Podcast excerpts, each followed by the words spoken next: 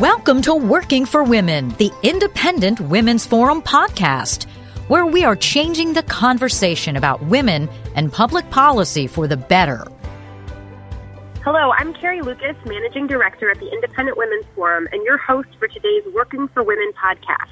I'm here with Julie Gunlock, who leads our Culture of Alarmism project. Today we're going to be celebrating the summer season a little bit by talking about how government is trying to rain on our summertime parade. Um, it seems that everywhere you look and everything you read, you see more about how government is meddling into another issue that used to be considered private life. Um, so, Julie, first, thanks so much for joining me today. Thanks for having me on. Great. Well, um, you know, first, do you think I'm overstating the problem a bit? Well, you know, when you think of the types of, of um, things that you're going to be doing over the summer with your boys, how does government factor in, or does it? No, it, it, it it's absolutely true and kind of astonishing. I think it's astonishing to people um, when they hear about these things, um, how how the government is sort of interfering in everyday life, from regulations that make products more expensive, um, to things like shutting down lemonade stands because a child hasn't applied for a license. Um, you know, my kids want to go um, go fit go fishing with their grandparents, and I had to write um, the city to make sure um, that my kids don't need a license in addition to um, to my my dad. And I mean, these are complications that you know you think about how you know kids used to just grab a fishing pole and go out to a local stream, and I couldn't even let them do that until I had written the state official to figure out if my kids were going to be fined. Um, so I mean, these are the kinds of things that just make life more complicated, and and and it really does sort of you know I think these are good examples of you know, when you're arguing with someone and, and they think government is great and government hasn't gotten too big, I mean, these are the types of examples that are, that clearly show government is out of control, it's gotten too big, and it's meddling in, in some pretty mundane parts of our life. Yeah, you know, Julie, that's that's really interesting. And you're talking about this idea of sending your uh, the kids walking down to the to the stream to to fish or something. You know, one of the things that I know you you and I both talked about is is you, regardless of where your your kids are heading off to, in so much of America now, you're not allowed to let them walk anywhere by themselves. This whole idea that supervision must be constant, um, you know, it's not even about what you can do on the public park anymore. It's basically like, can you let your kid out the front door without a um, a policeman knocking on the door and telling you that you're a neglectful parent? Yeah, you know, it's really interesting that you bring that up because I have written about this about how you know I want to be more of a free range parent and just a quick explanation of the free range movement. It's a movement that was started by Lenore Skenazy um, in the 90s. She let her child ride on the subway by himself. He was eight years old. I think he was eight or nine years old. Most people would sort of gasp at that. I know that that seemed that seemed radical to me. Um, but her child had grown up in New York City. He'd been on the subway every single day of his life. He knew the subway. He felt confident. Um, it's it's sort of equivalent to to me allowing my child to walk around the block. He was very comfortable with his surroundings. Anyway, so she wrote an article about this, and that you know people were outraged, and they they called her the worst mother in America. And so she you know she said this is this is crazy. I mean, I, my son felt confident. He knew the subway. You know he was he he knew how it worked. It wasn't that big of a deal. So it it, it she created this what's now known as the free range kids movement. And and that is the idea that you know you need to allow your children a little bit of freedom um, more freedom uh, certainly more freedom than people give their kids today. And and the reason for that is that it really helps develop um, a child's thinking skills to, it helps them develop good judgment and you know, the ability to do a little risk assessment and, you know, all of it, survival skills. Problem and, solve, and, yeah, absolutely. Yeah, problem, pro- yeah, problem solving. Problem solve, yeah, and, and just have a little bit of adventure. You know, I think it's. I feel like it's such a shame when you think about how much kids are told, okay, here's the space in which you can and you can play and have your pretends, but you know, don't go over there. You know, don't walk any place that isn't already been padded with a bunch of pillows so you can't cut yourself. It's you know, it really, it really is. I think, you know, I feel like everybody, um, you know, Gen Xers like us that know that that wasn't, you know, that's not how we lived. You know, we were going around the neighborhood and riding our bikes, and yeah, sometimes we got into scrapes. Or something bad happened. It was a big part of the learning process.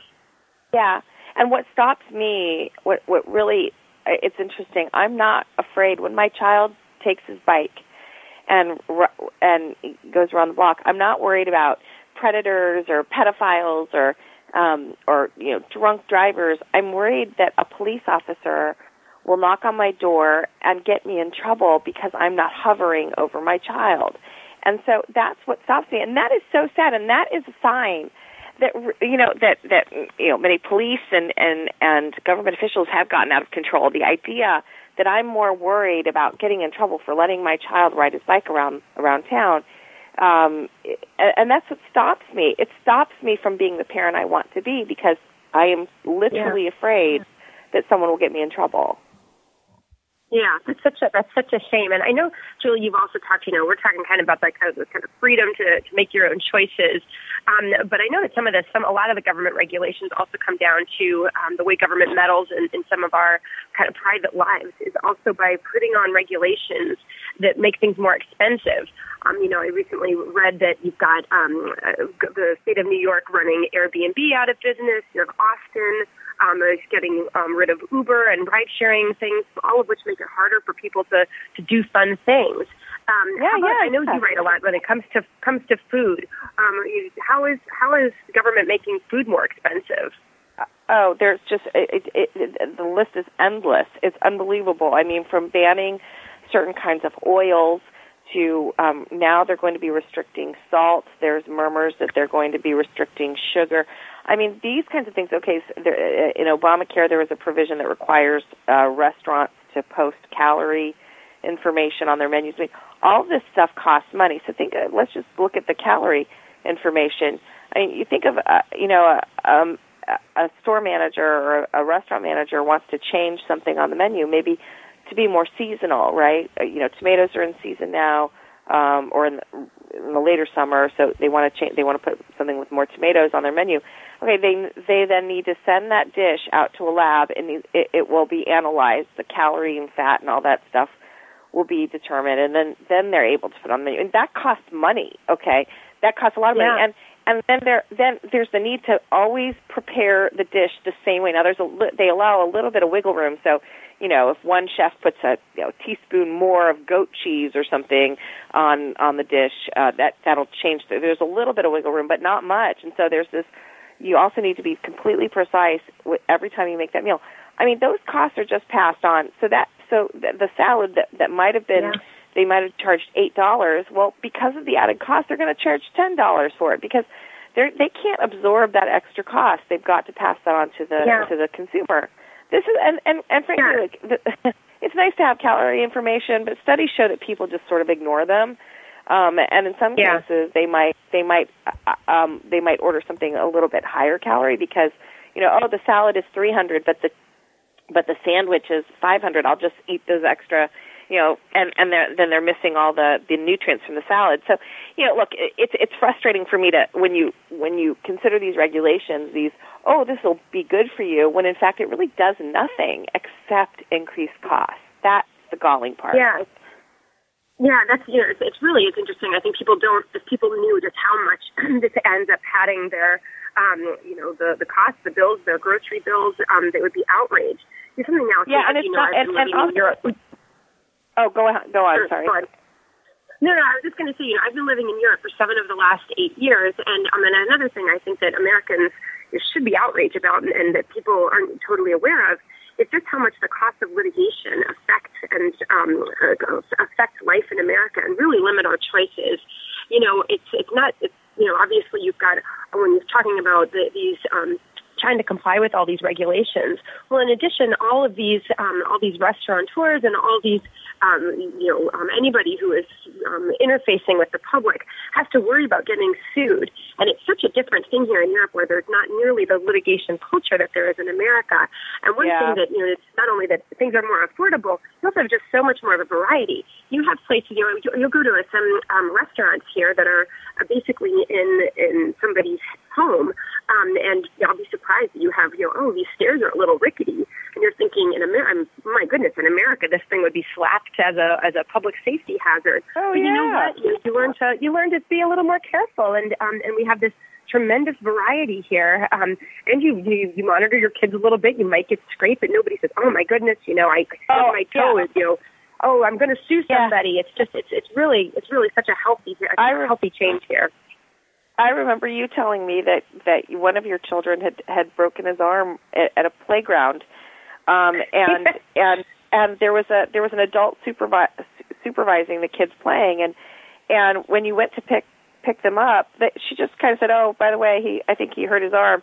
Whereas, you know, and and, and that was just sort of like, "Oh, okay," and then you you took care of it. Whereas in in America, you know, the, the I'm sure you would have had to sign 50 waivers before dropping your kids off at this playground. You oh know, and, yeah, and you're and then there would have been, yeah, there. I mean, there would have been such you know concern that you were going to sue um where is it where i remember you saying they just kind of they didn't show much concern because there isn't that culture there. Absolutely. Yeah, absolutely. It wasn't a broken arm. It was just a straight, a little scrape on the chin, but it was the kind of thing where you're absolutely right, where it was amazing to me that, um, that we were able, we had so much, um, so much freedom and so many, you know, like services offered because there was an expectation that you're normal, I'm normal. You know, my kid fell off a step and scraped his his um, his knee and his chin.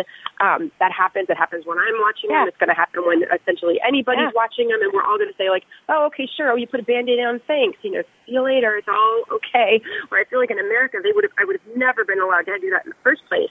You've got to sign a waiver when you enter a preschool to say that they're allowed to put band-aids on your kids. Just all sorts of stuff that's just utter nonsense and it, you know, it costs totally. extra money, but worth it. Just makes it it makes it, it makes life so much less fun.